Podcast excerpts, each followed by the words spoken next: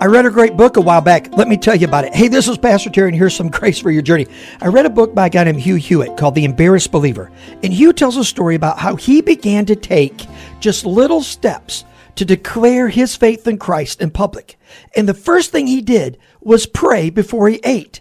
It is amazing what happens if you just bow your head and thank the Lord for your meal before you eat. Remember what Paul said in Romans 1 For I am not ashamed of the gospel of Christ. It is the power of God to salvation to everyone who believes, to the Jew first, and also to the Greek. Stand firm on your faith. Be bold in these uncertain days, and God's going to give you unbelievable grace for your journey. God bless you. Thank you so much for listening to this edition of the Grace for Your Journey podcast. I pray that it has been a blessing and an encouragement to you.